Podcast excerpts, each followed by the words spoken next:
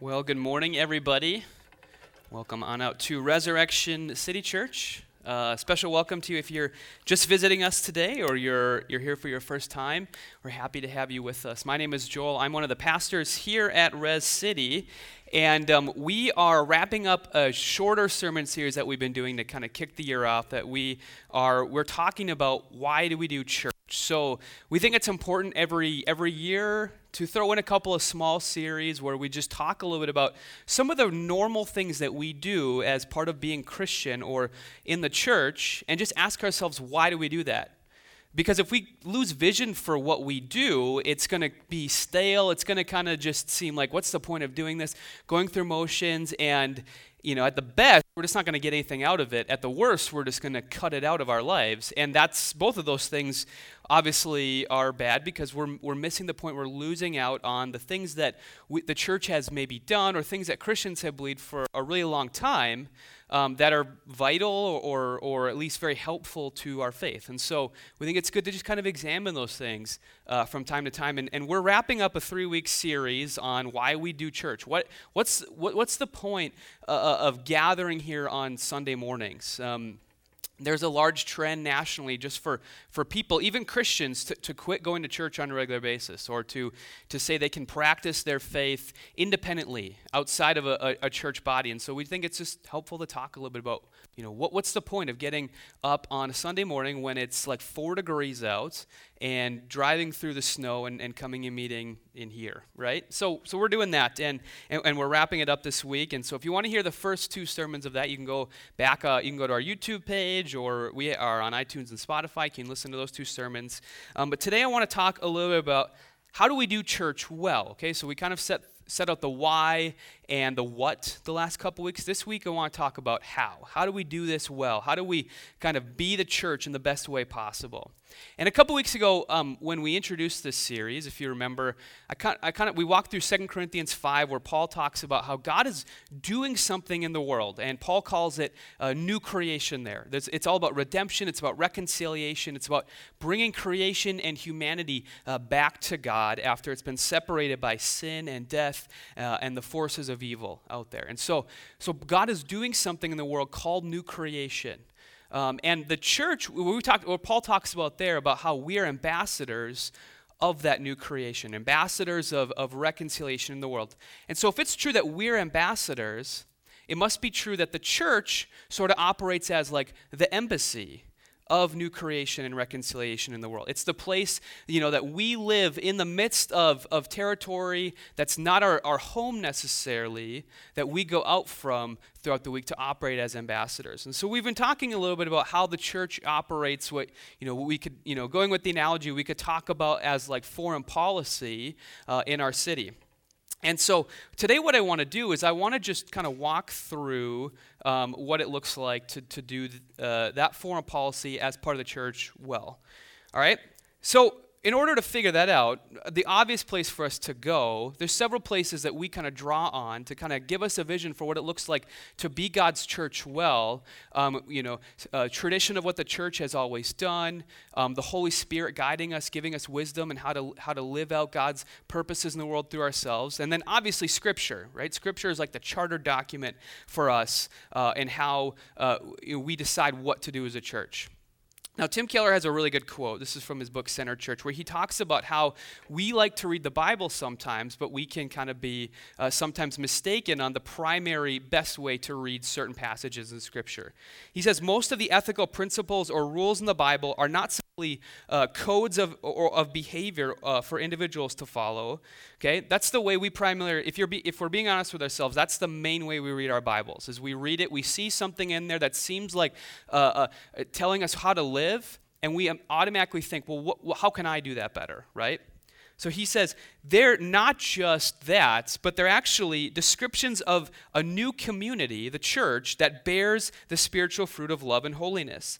Unless we make ourselves accountable to someone, we will repeatedly slip up and will fall away. Okay? Now, one quick thing. The bible's not a rule book okay? So don't don't take this to, to think the bible's just a list of rules that we have to follow. It's actually the opposite of that. But what, what it does do is, is once we've responded to the gospel of grace we now learn the pattern in which we live. And we see paul and other uh, epistle writers in the New Testament, these people writing letters, um, and you know, or, or even the stories in the Gospels or in the Old Testament that give us kind of a design for what it looks like to live in this pattern of reconciliation and new creation in the world. All right, so that's what he's talking about here. He, he continues In addition, many of the ethical prescriptions of the Bible seem maddeningly general. Have you ever noticed that? You read something, you're like, this is actually not that helpful because it doesn't actually tell me uh, what, what, to, what to live out specifically. And even more frustratingly, it's written 2,000 years ago, right? So Paul had no idea when he was writing that Christians you know 2000 years later are going to be asking well what does it look like to, to follow jesus well as a church and as an individual when i have a, an iphone in my pocket all day long? Or you know wh- whatever all the technology that has bubbled up in the world all, all that all the stuff that is just new for our culture. Obviously scripture doesn't speak directly to many of those things because it's written in a totally different culture okay? So often scripture is not specific enough to directly address our particular situation. But this is because Jesus expected us to determine how to apply these teachings as a community. Okay, so it's important for us to be in community, to be r- talking together about how we can apply what we read in Scripture to our specific uh, situations as a church or, and, and in the world that we live in now, okay?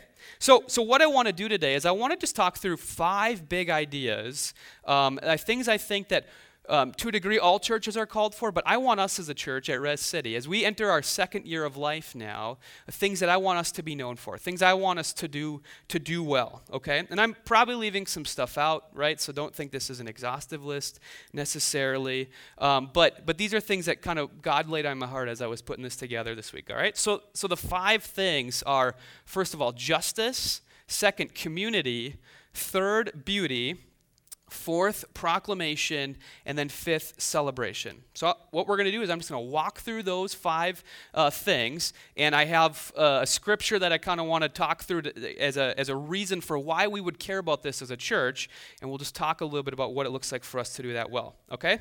And the cool thing is about these, these five areas is, is probably you'll find yourself you know, really caring more about one of them than the other, or gravitating towards one, or thinking, hey, I care about that too, or I have a skill in that thing too. And that's actually really good. I think one of the great things is we're wired differently to, to do, do certain things well. We have different gifts that God has given us. And only when we come together as a church are we doing all of those things well. Like, re- none of us can truly be a church unto ourselves because we're just naturally going to excel and then suck at multiple different things. So when we come together as a church, we get to best model a full vision for what it is that God desires his people to be living out in the city or wherever that they're at, okay? So so let's just kind of move move through these different things. So first of all, I want to talk about justice or, or service. And in Galatians 2:10, Paul says, all they asked was that we should continue to remember the poor. Now, a little backstory on what Paul is discussing here.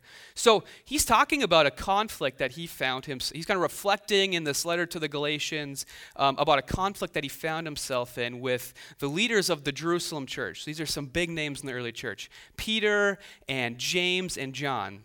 Paul calls them the pillars of the faith um, in, in this letter here. But he's also like, but we kind of had some conflict at one point, and so we, t- we had to get together in a room and we kind of had to hash it out. We had to talk about, listen, what does it look like for us to come together in partnership? Because Paul's not operating in Jerusalem. Um, he's actually operating out in the, in the Roman world, the, the Gentile world more specifically, and he's starting churches all over uh, that part of the world that are not necessarily connected to the Jerusalem church, and because of the, the context of the, of the ancient Near East the first century, there's a big division between Jews and Gentiles. They don't necessarily get along all that well. Jews think that Gentiles are, are pagan idol worshippers who are just the worst, and Gentiles look at Jews and think they're this weird cult who has a lot of weird beliefs and don't eat bacon and all sorts of other weird things. And so we just don't really want anything to do with these people. So Paul knows it's important for, for them to kind of come together because they have a common belief that transcends uh, racial differences uh, in Jesus. Jesus and in the gospel. And the leaders in the Jerusalem church care about that too. So they get together to hash it out. And, and what, what comes of this meeting, we find, is that um, Paul says that we're, we were going to go, we were going to continue to preach the gospel. We realized our gospels were the same thing, but the one agreement we came to is that um, we should continue to remember the poor. Now, it's a really cr- a cryptic statement, and there's a lot of reasons why Paul might not be saying outright what he means here, and this isn't a for sure thing, but he might be referring to something that he talks more specifically about in other, other letters that he wrote. Um, it's called the collection. It's this large sum of money that Paul is raising among all of his church communities in the well wealthier part of the Roman Empire, in these Gentile churches, on behalf of the poorer Jerusalem church. So we, we learned that the Jerusalem church is actually made up of quite a few poor people. And so Paul says, as a show of partnership, regardless of whether or not that's what he's talking about here in Galatians 2:10 we know that Paul cares about caring for the poor so much so that he's going to go around to all these other churches that again have never met the people in the Jerusalem church and probably never would and try to raise money on behalf of these other Christian believers in this other city so that not only that church can have money to do what they need to do, but that they can use that stuff as part of their ministry to care for the poor in Jerusalem as a way to kind of spread the gospel and do God's work of reconciliation in the world. Okay? And so, the thing I want to draw out of this is like at, from the very start of Christianity, this was fundamental that the church is remembering and seeking out the poor in their city and trying to care for them. So much so that we find the first fundraising project, you know, right away here in, in the book of Galatians. Okay? Anything that, that, that wants to step away from that mission of the church is missing the point of the gospel, I think. Okay? The reason th- that I say that is this, all right? Here, here's what the gospel is it, it turns everything on its head. The gospel u- uniquely, it, it robs us of the ways we try to accrue value and worth through other things and says the only way to truly find value and worth and happiness is through Jesus himself, is through the gospel. All right? So you are, you know, you might not be monetarily poor, but you are still poor and you need grace okay? And that comes to you freely without any work that you do to earn that, okay? That's what the gospel is. And so because of that, the one of the ways that we have to model that as a church is to be seeking to give unconditionally to those who society looks at and says they're actually not they're not worth it. They're, they're not of value. They couldn't, you know, they couldn't keep a job. You know, they, they, they gambled all their money away. They're in this bad situation. It's all their fault.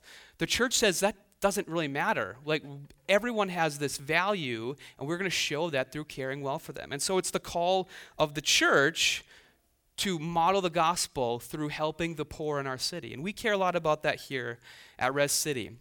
Now, maybe you're hearing this and you're saying, well, that's great, but I don't need to be part of a church to do that. Like, I can go online and I can donate myself. I don't really need to be a part of a church in order to make that happen. And I would actually challenge you on that point, okay? I, I would say, I think ch- the church will always be better at doing this mission than you will be on your own, okay?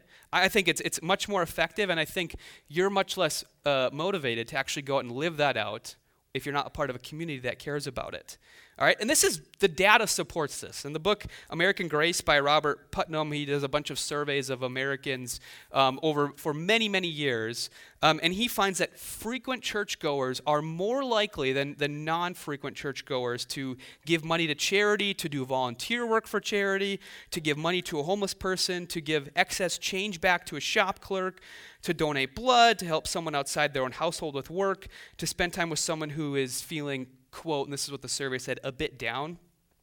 To allow a stranger to cut in in front of them, to offer a seat to a stranger, to help someone find a job. All of these things are more likely to happen from, from someone who is a frequent church going attender than someone who doesn't go to church. All right, so the data actually says you're going to do a better job of caring for the poor if you're a part of a church community.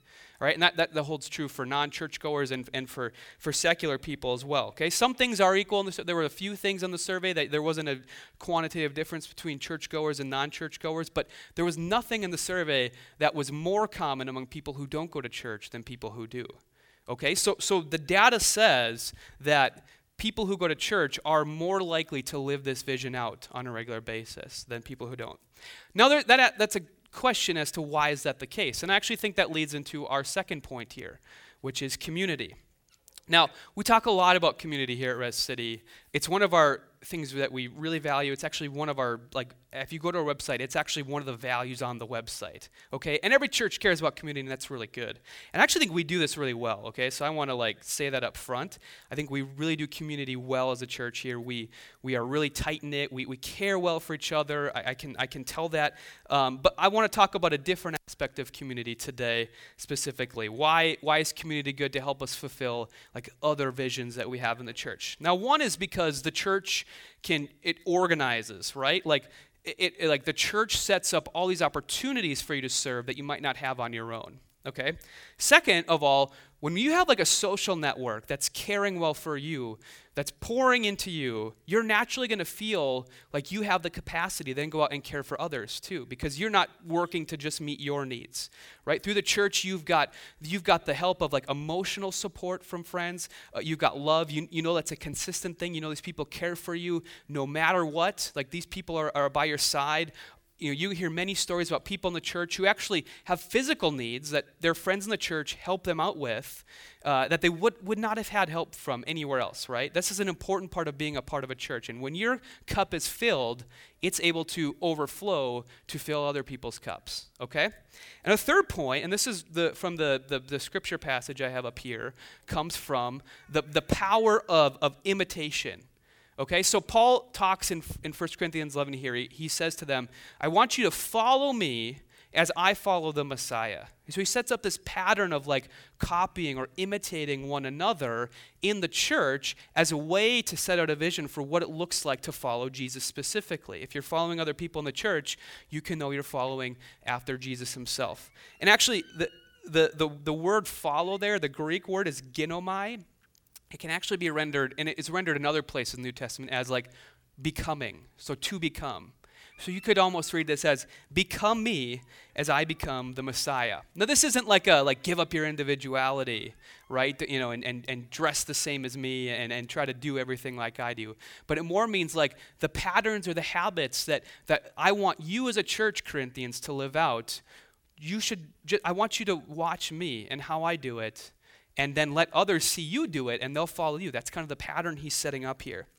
Now, I think we all are familiar with how this works, right? Think of someone, I am just right now, stop and think of someone you know that you admire, you look up to, and that you find yourself wanting to, to copy or imitate right? It could be a friend, it could be a, a parent or a, a, sibling, it could be a mentor or it could be a teacher, but we all have these people, right, in our lives that we look up to and we want to follow. So we do it, we do it consciously, but we also do it subconsciously too.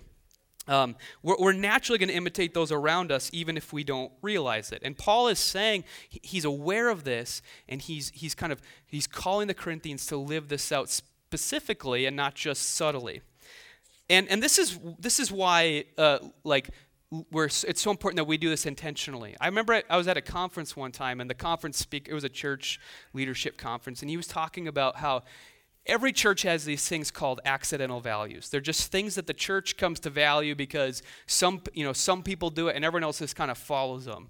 And he listed like homeschooling as an example, right? You have a church where a few people homeschool and then you find out everyone else starts to homeschool their kids too. And th- this all sorts of things could come to mind here, right?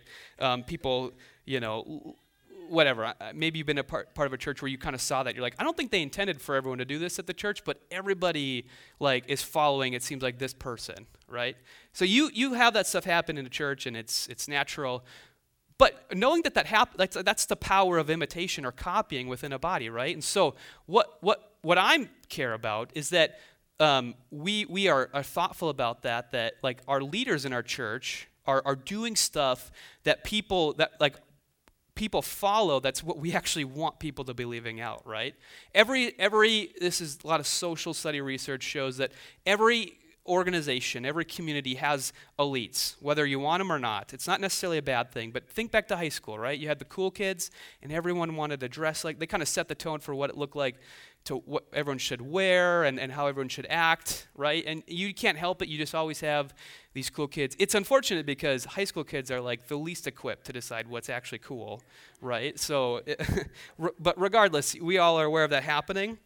And so we, but that's not a bad thing, right? It's a good thing if you harness it and you have the leaders in the church modeling what the values of what you want people to live out. And so that's something for people who are in leadership or leadership here at Res City. I just want you to think about that. And if you aspire to leadership in some way, that's something to think about too. Like, do, do I live a life that's worth being copied or imitated by other people? Because it's going to happen, wh- whether I, I intend for it to or not. All right? Now, one last thing on community that I just want to say is um, you're not going to get the value of being a part of community, all of them. Like, there's lots of values of community that I haven't talked about here. Um, there's, there's, there's so many values to being a part of community. You're not going to get those fully unless you're willing to totally commit to the community, right? Here, I'm a millennial. I think most of the people in this room are, are probably millennials. We hate committing to anything. Isn't that right? You, you, we don't want to commit because we want to keep our options open in case something better comes along, right? We're always afraid.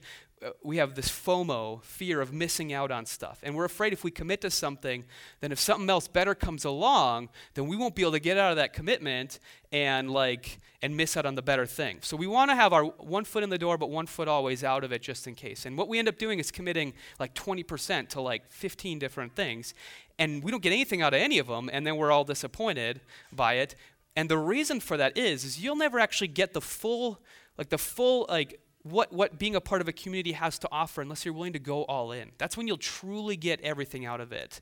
Okay? And so, so and that's much it's gonna be much more satisfying if you're willing to do it. So while it seems counterintuitive to us, like that's a challenge I have for you. If you feel like you've got one foot in the community here at Res City and one foot out, you're never gonna get that full uh, value of being a part of the community unless you're willing to put that other foot in the door. And, and, then, and then like that's when things you will really start to feel yourself uh, flourishing here, okay? All right, let me get to the third thing that I want to talk about today. This one might actually surprise you. Maybe some of these things you saw on the list and you're like, yeah, I can totally get those things. It doesn't seem like Joel has any, uh, anything earth shattering on that list. But this next one might be a little bit of a surprise to you. And I want to talk about the idea of beauty. All right? So this is taken from Exodus 35. It might be a passage a lot of you aren't familiar with. It's kind of an obscure passage, but it's actually a really, really cool and interesting story. So, um, what's happening is, is God has, has taken his people out of um, Egypt. They were slaves. Now they're this free people. They're out in the wilderness, and God is kind of giving them, uh, he's giving them the law. He's kind of giving them, like, this is what it looks like for you to be a people that are set apart uh, specifically for me. And one of the things that takes up a large chunk of the last part of the book of Exodus is what is the tabernacle going to look like? The tabernacle is this big mobile tent that, that the Israelites can pack down and they can move it wherever they need to and then set it back up again and, and they can worship God in it. It's like, the, it's like a mobile temple, is what it is. All right? It's kind of like what we do every Sunday morning here. We pack everything up and we could set it up wherever else we wanted to, in theory, right? So the tabernacle is a little bit like that. But, but it, this is not like this is not like a, a, tent that you pitch when you go camping, right? This is like a beautiful, uh, you know, impressive, like large tent. You can fit a lot of people in it. it has got to, it's got, and it's got to reflect some beauty because of what's taking place in this tent. And that's like a really important thing that is happening in Exodus 35 is, is Moses is giving these directions for what it looks like for the beauty of the temple to be um, set up. And what happens is we actually get a guy, his name is Bezalel. Um, and, and, it's, and we're told that the Lord chose this guy Bezalel, and the that he's filled with the Holy Spirit and with wisdom. Okay, so the Spirit of God specifically comes on this guy to gift him in all sorts of artistic designs, uh, the ability to work with um, stone and, and gold. And then another guy has a similar thing happen to him. His name is Oholiab. I'm probably getting that wrong, but he's kind of gifted to work with like tapestries and stuff. And so there's this there's this important part about the tabernacle that God says it's got to look really beautiful. Okay? And, and there's actually specific people who have giftings in drawing out that beauty. So whenever someone comes inside of this thing, they're confronted with the beauty of the God that the tabernacle is housing. Okay? And so, so we live in a really practical and functional society, right? I'm sure that maybe some of us would have been sitting there and we would have thought, well, this is cool and all, but like, couldn't we use couldn't, couldn't we put Bezalel to work doing something more like productive, you know, and some, something else? Maybe we could find a better use for that gold and silver than trying to make beautiful artistic designs around here. You know, maybe we could use it to buy some food so we don't have to eat manna that's given to us by crows every morning. Um, that would be a little bit helpful. And, sh- and, you know, instead of making this thing look beautiful, shouldn't be we be more uh, worried about the flow right? That everyone can kind of get through easily and there's no congestion at any points of the tabernacle or anything like that. Shouldn't should have a good feng shui, right? Everything should kind of move well through it, right? But the answer to that is no. God cares that this place is beautiful. Now maybe you're hearing this and you're like, well, that's cool, that's tabernacle, but we, you know, we don't like we're not the Israelites. We don't worship God in tabernacle. We are Christians, right? There's a, there's there, there's continuity, but there's also some difference that goes on here. So what does this have to do with us? So, one of the things that doesn't change as the Old Testament turns into the New is that God still dwells with his people. And so the tabernacle eventually becomes the temple, which is, a, which is basically the same thing, but much bigger, much more grand, and it's centralized in Jerusalem. You can't pack this thing up and move it, right? The temple gets destroyed. And then what we find out is when we get to the New Testament, and we're actually going to spend some time in a few weeks here, we're going to start a sermon series on the book of John. We'll have a whole sermon on this because actually this is a big part of, of one of the stories of Jesus in, in this book. But um, Jesus says, hey, um, this temple here doesn't matter. I'm the temple. I'm the place where God's glory dwells now on earth. And then we actually move into Paul's letters in 1 Corinthians 3, where he says, okay, now because you're in Christ, you're the temple. The church is the temple of God because this is the place where God's glory dwells. So if it was true that God valued beauty and, and a sort of like artistic, like a desire to, to show the beauty of Him and the gospel well to His people and to outsiders back then, then because the temple is still around today, because God still dwells with His people, I think that we should care about beauty in the place just like God cared about it in Israel. Okay? Now, this, think about this. Why does this matter? I could talk for, for hours. I could turn this into a four hour sermon if you guys want. And I could just talk all about the gospel and like why it's great and why you should believe it and why you should care about it and how it should matter in your life and all these different things. And it would like, it, it, it would like honestly like the, even i could put so much time in this sermon and it would probably not move you in the same way that like a beautiful song might move you right? Or, or if it, an artistic like a picture or a poem right? A painting. Right? That that beauty has the power to move us in ways that just exposition doesn't okay? And so if we care about making um, making the beauty of the gospel uh, you know present with us then we got to care about beauty too this is a, a picture from our honeymoon. Um, uh, me and Julie on our honeymoon we went to San Diego, and this is I think it's Mission Beach is what it is. I don't know if any of you are familiar with San Diego Mission Beach, but okay, so this is the one part of the honeymoon where I wasn't thinking about how excited I was to be married to Julie and how beautiful she was. But we just had a moment where we were on the beach and we had this beautiful skyline and the ocean is coming crashing in. And I just kind of sat there and I reflected on the fact that this like this beautiful scene in front of us, which is actually like terrifying, right? Like if I tried to swim, you know, 30 yards into that, I probably would drown, right? The ocean is a terrifying place. But there's a lot of beauty captured in that too. The, the power of the ocean, like, ha- had this ability to move my spirit, kind of stir it. And I found myself reflecting and seeing God as more beautiful in a way that I would never have if, if I had just been sitting uh, around re- reading about the ocean or reading how God controls the ocean. Like, I wouldn't have been stirred in the same way if I hadn't viewed this thing in beauty. And so it matters for us to, to seek out beauty in the church.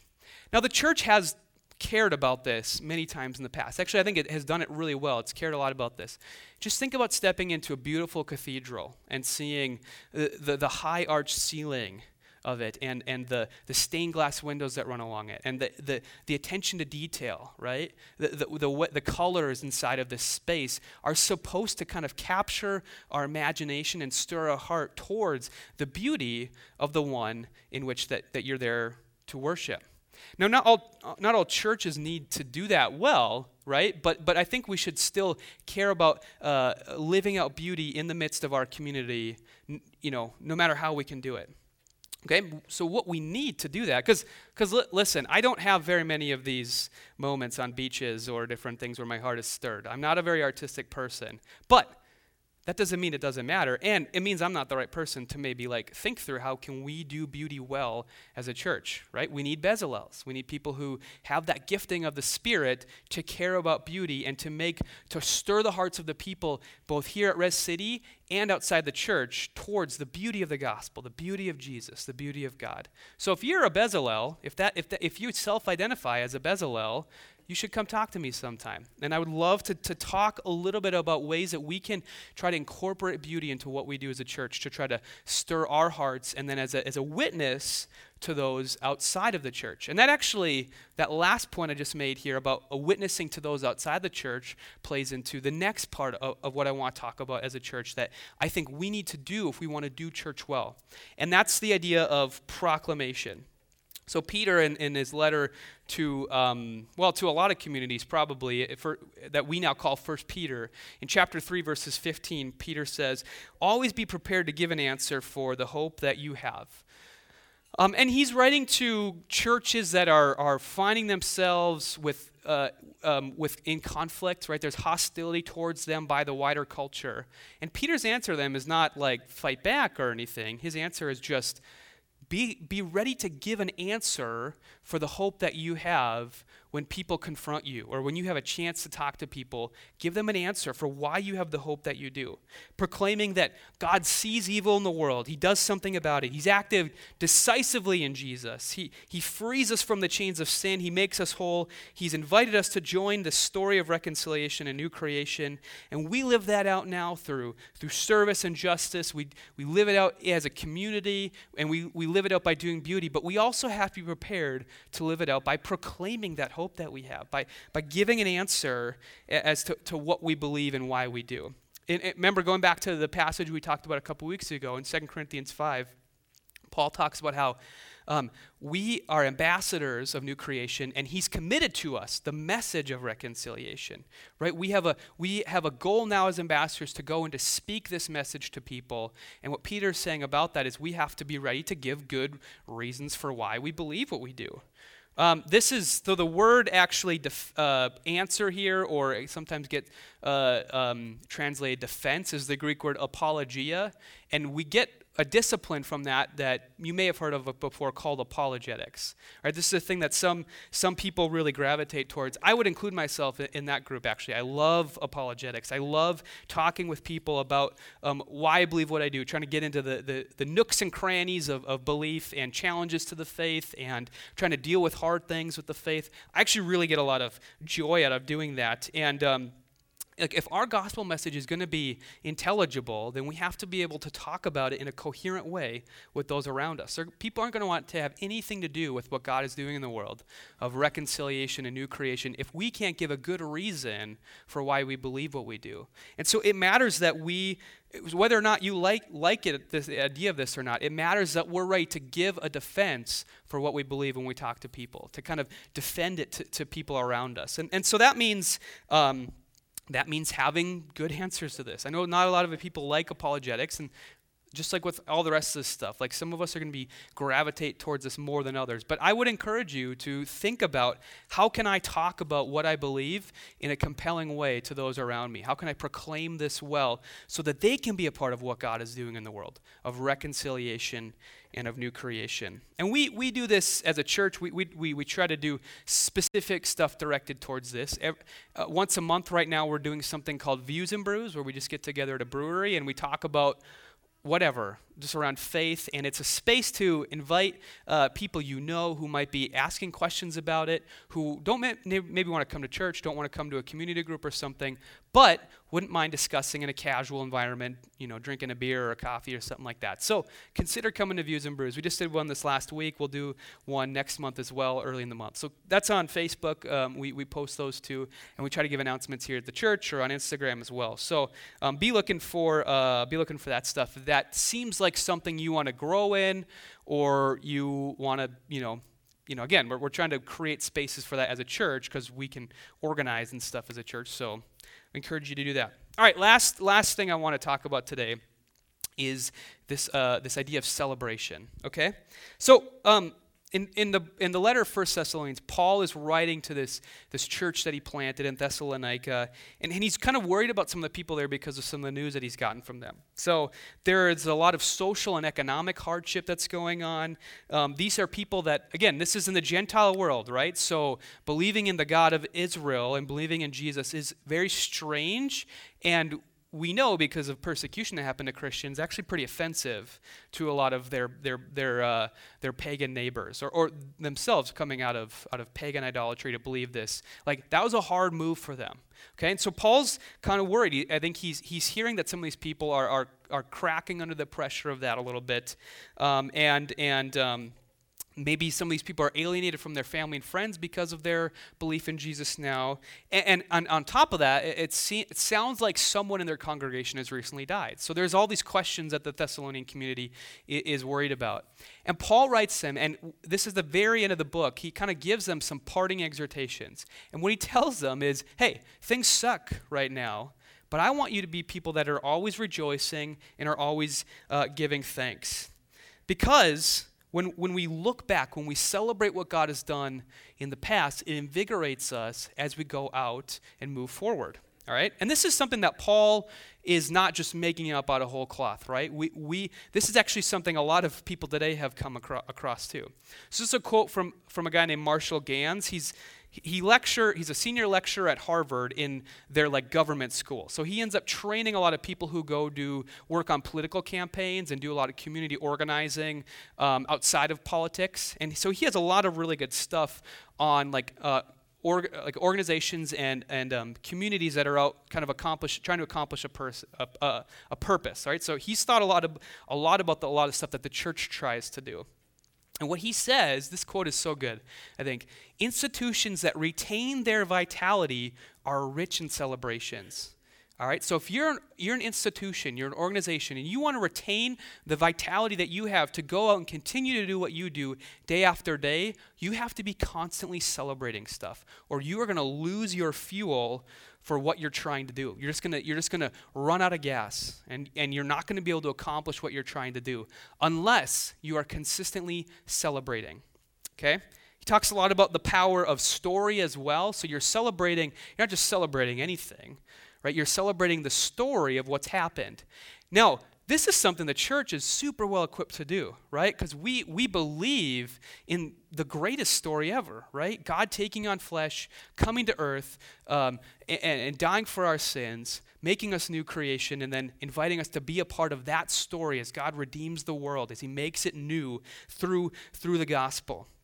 All right? And so the church has always been pretty good at this, I think, right? This is why we celebrate Christmas every year. It's why we celebrate Good Friday and Easter. And in some churches, you, you'll have the, you know, the church calendar where you'll celebrate like Pentecost and, and Trinity Sunday and some of these other things. Maybe you've been a part of a church that, that does more of this stuff, right? And I think individual churches should be good about celebrating what God has done within their own community. Just like Brett was saying earlier, next Sunday, we're celebrating our first birthday as a church right? Not just, you know, as an excuse to eat cupcakes and stuff, although it is that, but we're celebrating what we're, we're going to pause and we're, as we're going to look back at what God has done for us as we enter this new year and we're going to be like, man, God has been working in the midst of our community. Maybe in, this moment I don't feel that way, right? When I look back on God's past history, when I think about the cross, I think about the resurrection, I think of, of my own coming to believe in that and, and what God has done in this specific church. Like, I have no reason to doubt that God is not still working, right? That I don't have hope to grasp in the future as we move forward as a church or as we move forward in our individual lives. You can only get that power if you're willing to stop and look back and to celebrate, to give yourself that energy or that joy uh, or that excitement. Okay? And because if we forget, you know, if we, if we don't celebrate, we forget. And if we forget, we die. And I don't want us to die, right? I want us to thrive as a church. So I care that we do celebration well and that you're doing celebration well individually. Okay? Because this is Jesus' church, right? We, we've been tasked, we've been invited in to do, to work with, with, with Jesus and what he's doing in this neighborhood and this city, right? And, and we want to uh, take that into 2020 for the next year and the next decade, and as long as God will bless us to have life. We want to do that with, with vitality and with hope and, and joy. Okay? Now one last one last way that we celebrate as a church, and this is how we're going to close the services today, is by taking communion. That's something we, we do every single Sunday here. And this is a celebration to draw our hearts to remembrance for what Jesus has done for us. As we take the bread and we drink the cup and we remember Christ's body broken and his blood shed on our behalf. We, we remember and we celebrate what Jesus has done so that we can be invigorated as we go out from this place into whatever, whatever space that you're going into. We also spend time in worship where we're, where we're again, we're, we're doing in, in beauty, right? Through, through good music. Um, we are drawing our hearts back to who God is, to what Jesus has done for us, to, to invigorate and to excite us. Okay, so we're gonna we're gonna enter into that time here now as a church. We just ask that you you don't have to be a regular attender here at Res City. We just ask that you are a follower of Jesus and you can come and take communion with us. We're gonna have prayer going on in the back, and if and if you'd like to uh, to give to Res City, there's actually a, a, box in the back that you can go now or after the service to to give, or you can on our website. There's ways to give as well. So. Um, let's, let's do that. Let's pray. Uh, let's enter into worship. Let's enter into celebration as a church as we thank Jesus for what he's done uh, for us through his, through his work on the cross. God, thank you that you um, have, have asked us and you, you've given us the opportunity to be a part of what you're doing in the world um, in, in, new creation and reconciliation, that you have made us ambassadors of that. You've made us um, an embassy of that here at Res City. I pray that you would help us to do these things well, to, to, um, to do justice in our city, just like you care about justice and you do justice through your Son uh, for us, that you would help us to do community with one another well, that we can care well for each other, that we can, we can learn th- by, by engaging together what it looks like to follow Jesus well as we all follow, uh, follow him together. God, I pray that you would help us to do beauty well. Help us to uh, invigorate our hearts uh, through the power of beauty, through the power of art, um, to, to, to draw us uh, ever closer uh, to, to the love of your Son. Uh, I pray that you'd help us to proclaim boldly uh, and well what you, what you are doing in the world, and then help us to celebrate that too, so we can thrive and retain our vitality as a church as we move into 2020 and beyond, Lord. We pray all this in the name of your Son, Jesus. Amen.